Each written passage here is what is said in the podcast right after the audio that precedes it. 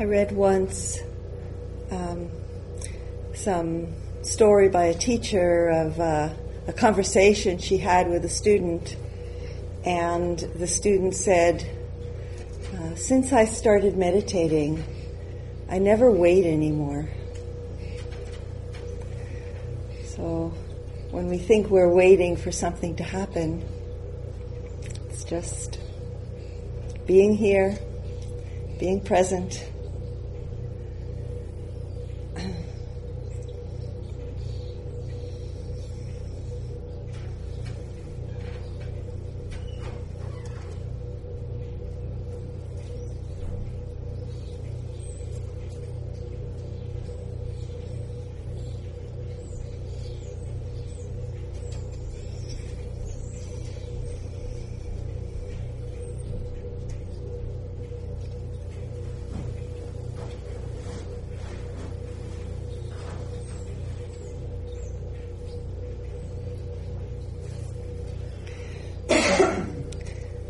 There's a paradox in spiritual teachings. Uh, there are all these teachings about the path and the, the way to practice and what, what can and may and is supposed to happen when we practice. And the paradox is that there really is no path. Uh, you're already there. You're already perfect. You're already complete. There's nothing that any of us needs to get or needs to become that we don't, that we not already are.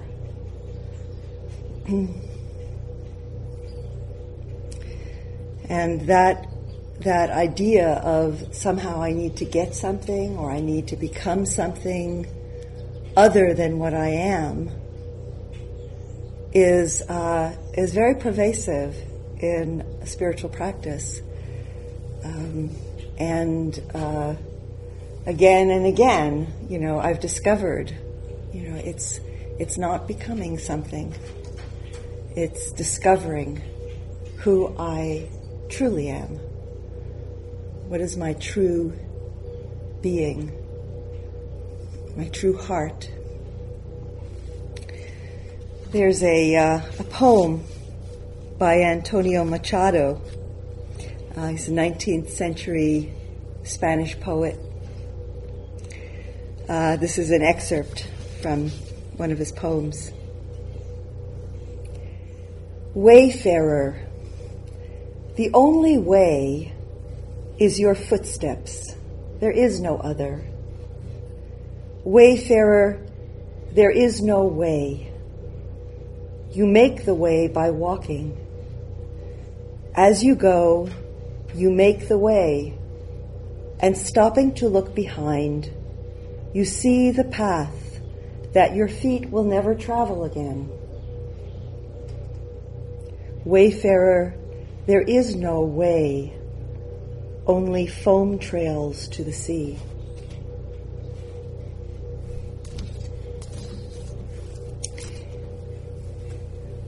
And now the paradox is that I'm going to give you some meditation instructions. and and so as I give you this, you know, these are markers. These are guidelines. These are ways that you can investigate in your experience to discover the, what's going on and and work with it. but really, it doesn't have to conform exactly. You know, you, it's not about getting it right exactly as it's happening, uh, as it's being described, what you read or in what you hear.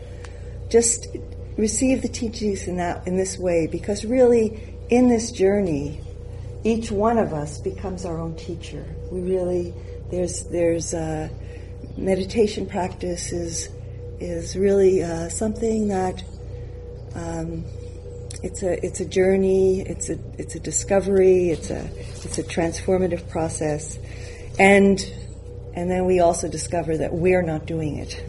It's just happening. So that's a view. So, so last night I talked about samatha practice, tranquility practice. Sometimes it's called concentration practice. So it's it's all in that uh, kind of a family of practices that collect the mind. So the untrained mind, the Buddha talked a lot about the untrained disciple, the untrained mind. The untrained mind tends to be scattered, um, tends to be uh, habit bound. So there are we have habits of uh, judgment, of of anger, of desire, of fear, um, habits of reactivity.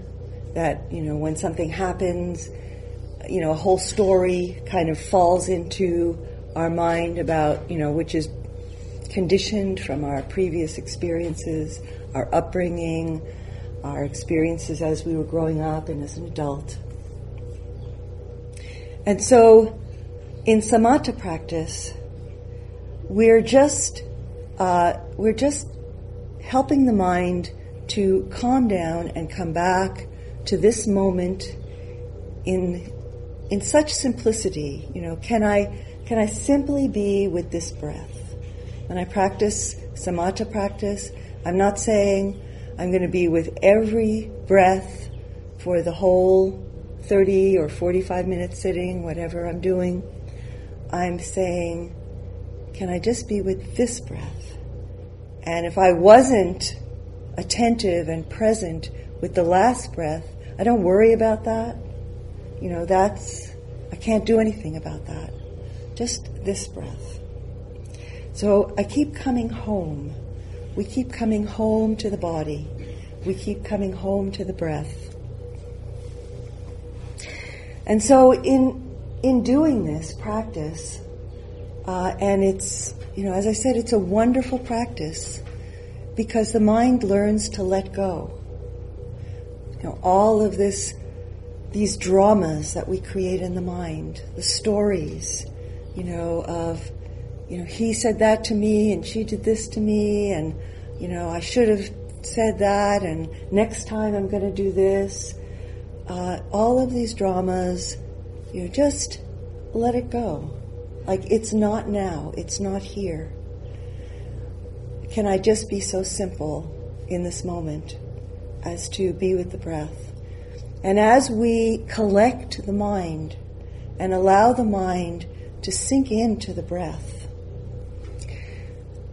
there's a um, there's a letting go. There's a uh, what's called a, um, a, a suppression, not a repression, but a suppression of all the agitation of the mind, all the nervousness, the you know what are called the afflictive emotions, you know, fear, jealousy, desire, anger, judgment, all of these things.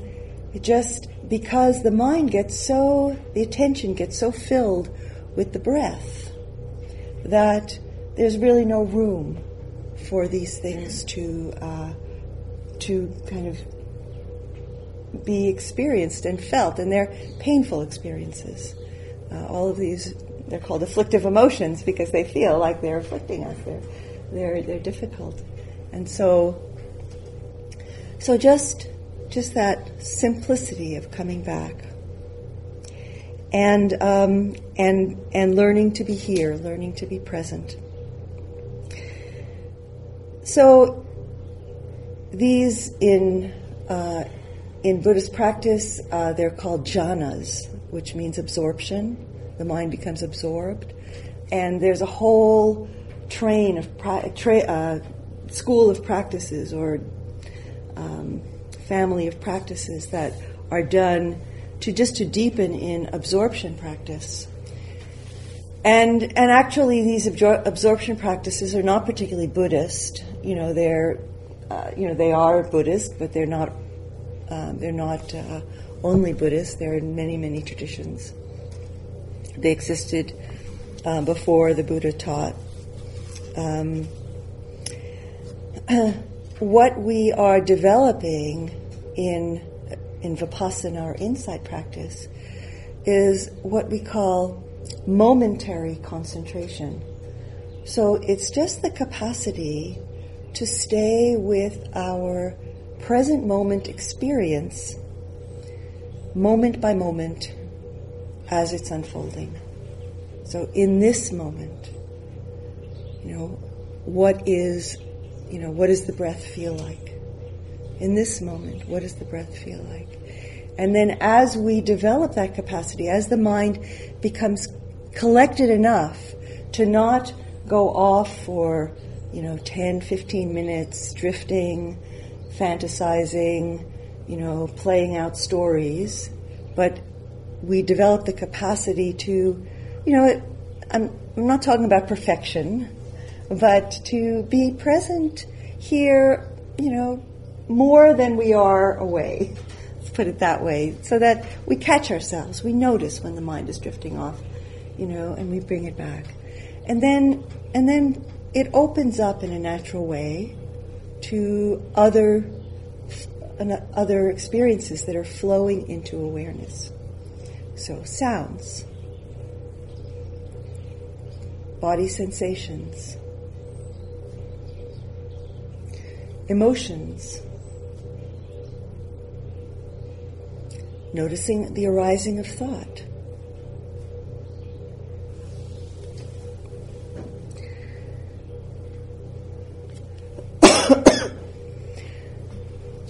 so when we now thought thought is um,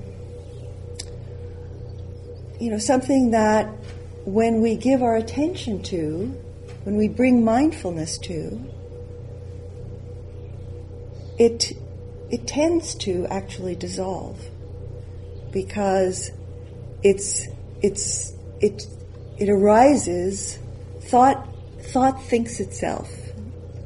Uh, and what I mean by that is it arises we don't create we don't make ourselves think something you know uh, we we don't choose that we're going to think about something a thought comes up now you might say, well, I, you know, I choose, I choose that I'm going to think about, um, you know, what I need to teach tomorrow.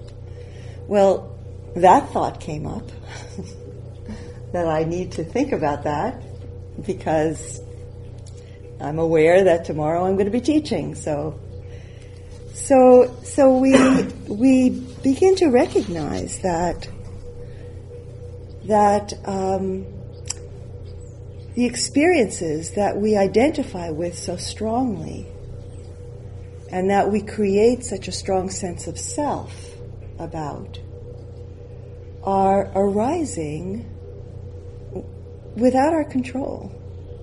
We say in Buddhist teaching, we say they're arising selflessly.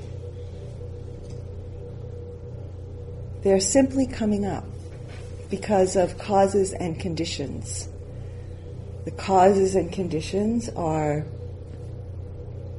could be our body chemistry, could be something we ate, it could be the level of fatigue we feel, it could be our upbringing, our uh, our enculturation, or whatever the word is, our the the way we're conditioned by society many, many causes and conditions that create how we feel and think.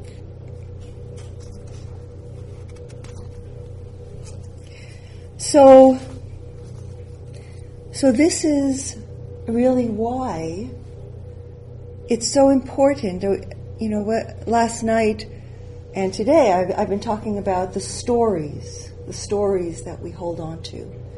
You know, and, and so you know, the question might be coming up. What's so terrible about stories? Stories are, you know, stories can be important. Stories can be, um, a, give a sense of who I am. And, and it's true. Stories, stories are not bad in themselves. Uh, you know, so I'm not saying that that all stories are bad and that you know you should never listen to a story or think about a story. Stories, but stories are limiting. The problem is when we believe our stories. So, so if if I were to tell you something about my childhood, for example, you know, so very often we're we're asked, you know, so you know, tell me something about yourself, you know, and we may have this story about our family, we may have a story about, you know, our marriage or a relationship or something we experienced. and the story is a framework in which we interpret what we experience.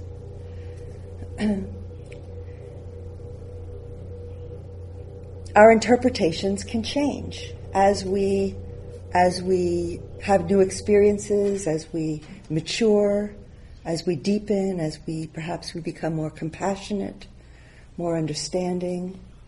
You know, I remember having a story about my childhood, and then as I became a parent, and as I deepened and became more a more compassionate person, my story changed and became more accepting and compassionate as to what I experienced in my in my life growing up.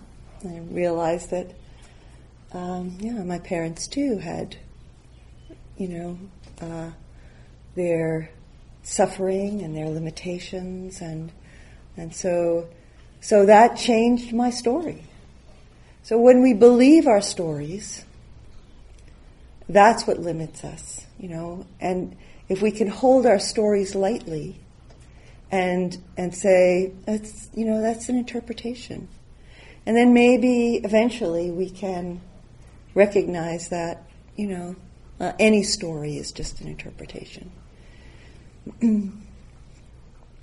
so stories. Um, we attach stories to all kinds of things. We attach stories to body sensations. You know, we attach stories to a sensation of hunger. So I feel hungry. And then, you know, maybe I think, oh, I feel hungry. You know, oh, my blood sugar's going to drop. You know, I'm gonna, I'm not going to feel well. You know, projecting into the future. Uh, so we attach stories of anxiety around, you know, a little simple sensation. Uh, so, so it's so just that's why we we train the mind to come back to the present moment, to come back to just the simplicity of, you know, what is this sensation? So in vipassana practice, you know, we're coming back to the breath, and we're coming back to body sensations. Just whatever is in the forefront, whatever is in the forefront of our um, awareness, because in this momentary concentration, you know, we're not continually going off into stories. We're not continually going into past and future. We're staying present with the sensation. And we're seeing that it's just arising. You're seeing it's just coming up. You know, maybe an uncomfortable sensation, maybe a feeling of joy, maybe appreciation, you know, all kinds of things come up. You know, the sounds of a bird come into the mind. So then there's an interpretation, a bird. But we can, when we're mindful, we can just stay with, you know, that pure quality of sound and perhaps, you know, then the heart connects with that sound. It's, it's, it's moving, it's beautiful, it's alive. We feel a part of that life. All of this can happen, and it, these are very beautiful um, kinds of experiences that come up in when we're being mindful. So, so we're mindful of what's coming up in each moment. Um, so, so as we as we move into mindfulness, often what happens is, you know, as we move into more and more into a deeper mindfulness and feeling in the body, uh, you know, what's coming up in each moment, we may open to um, an emotion that has been repressed, you know, pushed away, turned away from. So sometimes emotions come up like uh, grief or um, uh, fear or uh, we notice the habits of the mind of judging. You know, like I I had uh, an experience once on a meditation retreat. You know, as, the, as as my mind became more quiet, and I began to see the movements of the mind, and I I realized my mind is always judging. It's always judging, judging how people are doing walking meditation, judging how people are eating, how they're dressed, judging myself. Most of all, I realized that later that was that was uh, hard to see how hard I was on myself, and and it was painful to see how much the mind was judging. You know, really painful because it it was totally in contradiction to my self-image. You know, my self-image was, you know, I'm I'm a nice person. I don't judge. But there was the mind judging. And we have these habits of mind that develop you know, um, they develop because it's the best way we could figure out how to take care of ourselves and how to feel okay. And sometimes they're unskillful, but it's the best we could do.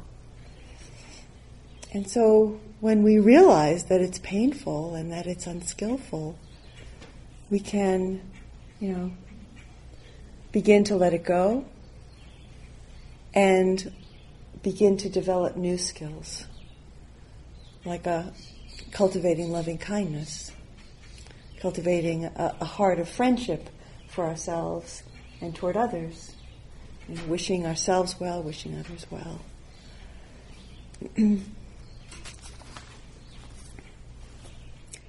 so, um, so, so when we bring mindfulness to these experiences, that are coming up moment by moment, whether they are pleasant or unpleasant, or whether they are appreciating the beauty of a bird song, or um, or or whether they are feeling the pain of an afflictive emotion.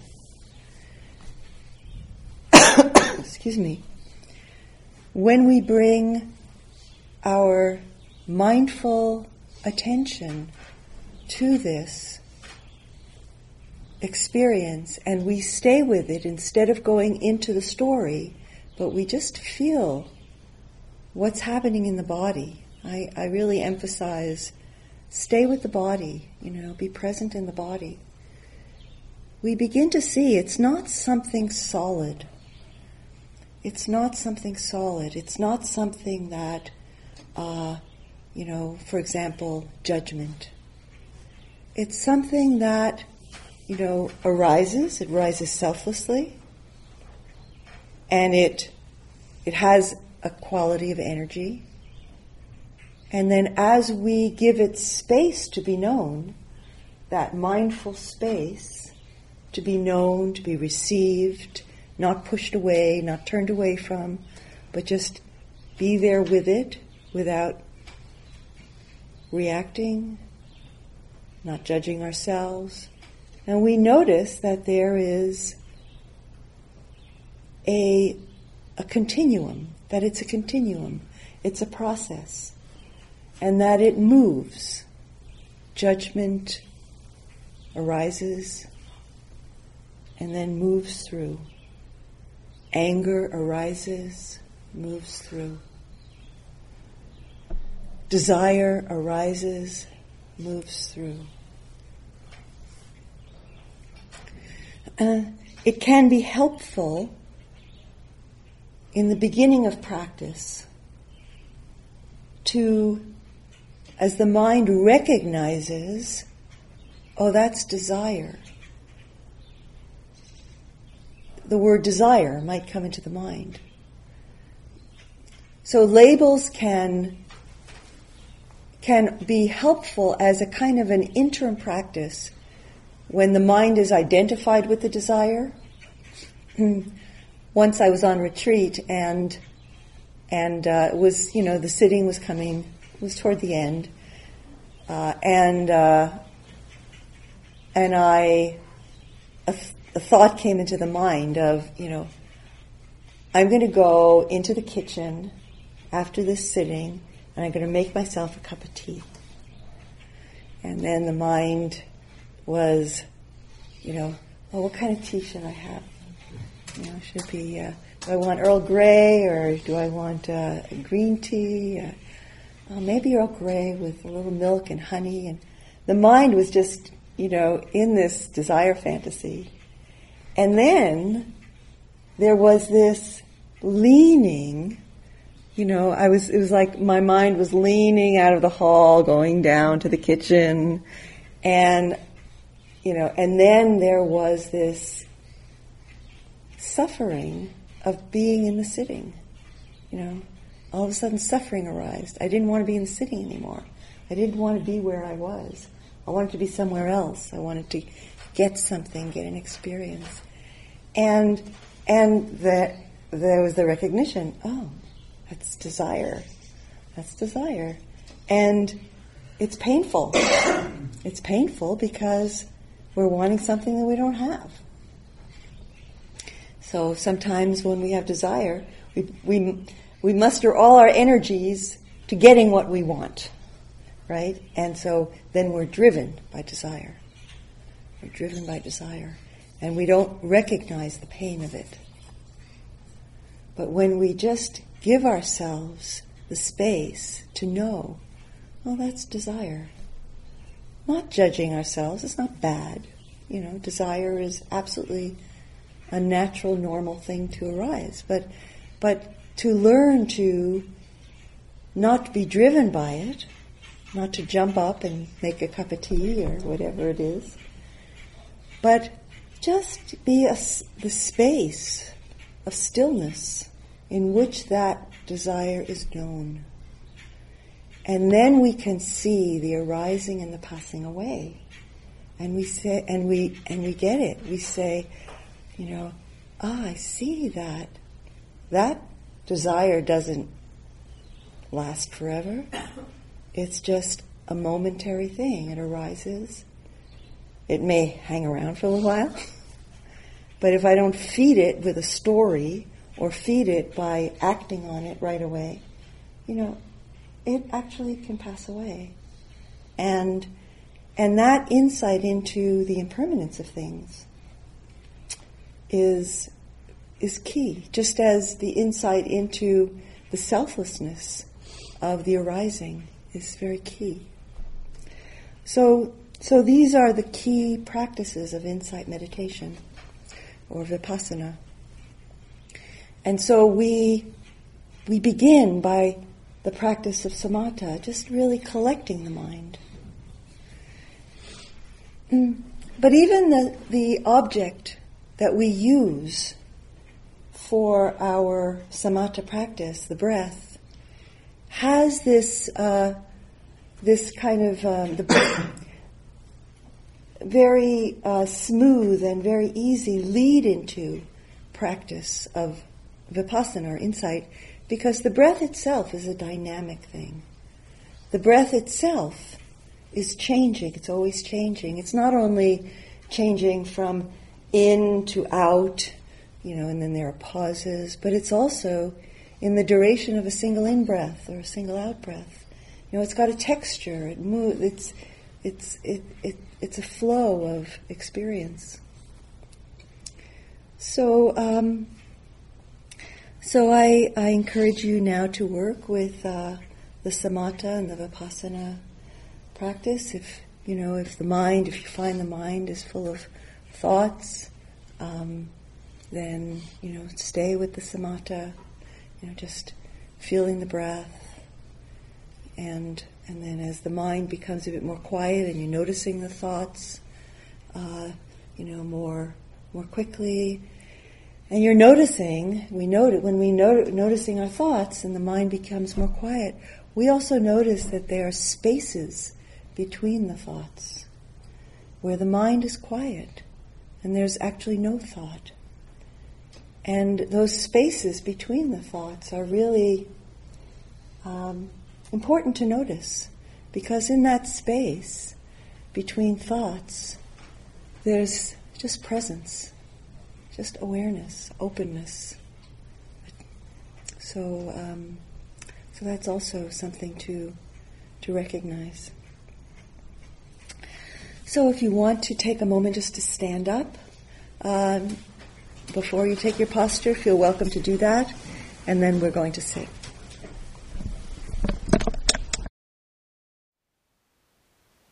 Thank you for listening. To learn how you can support the teachers and Dharma Seed, please visit dharmaseed.org slash donate.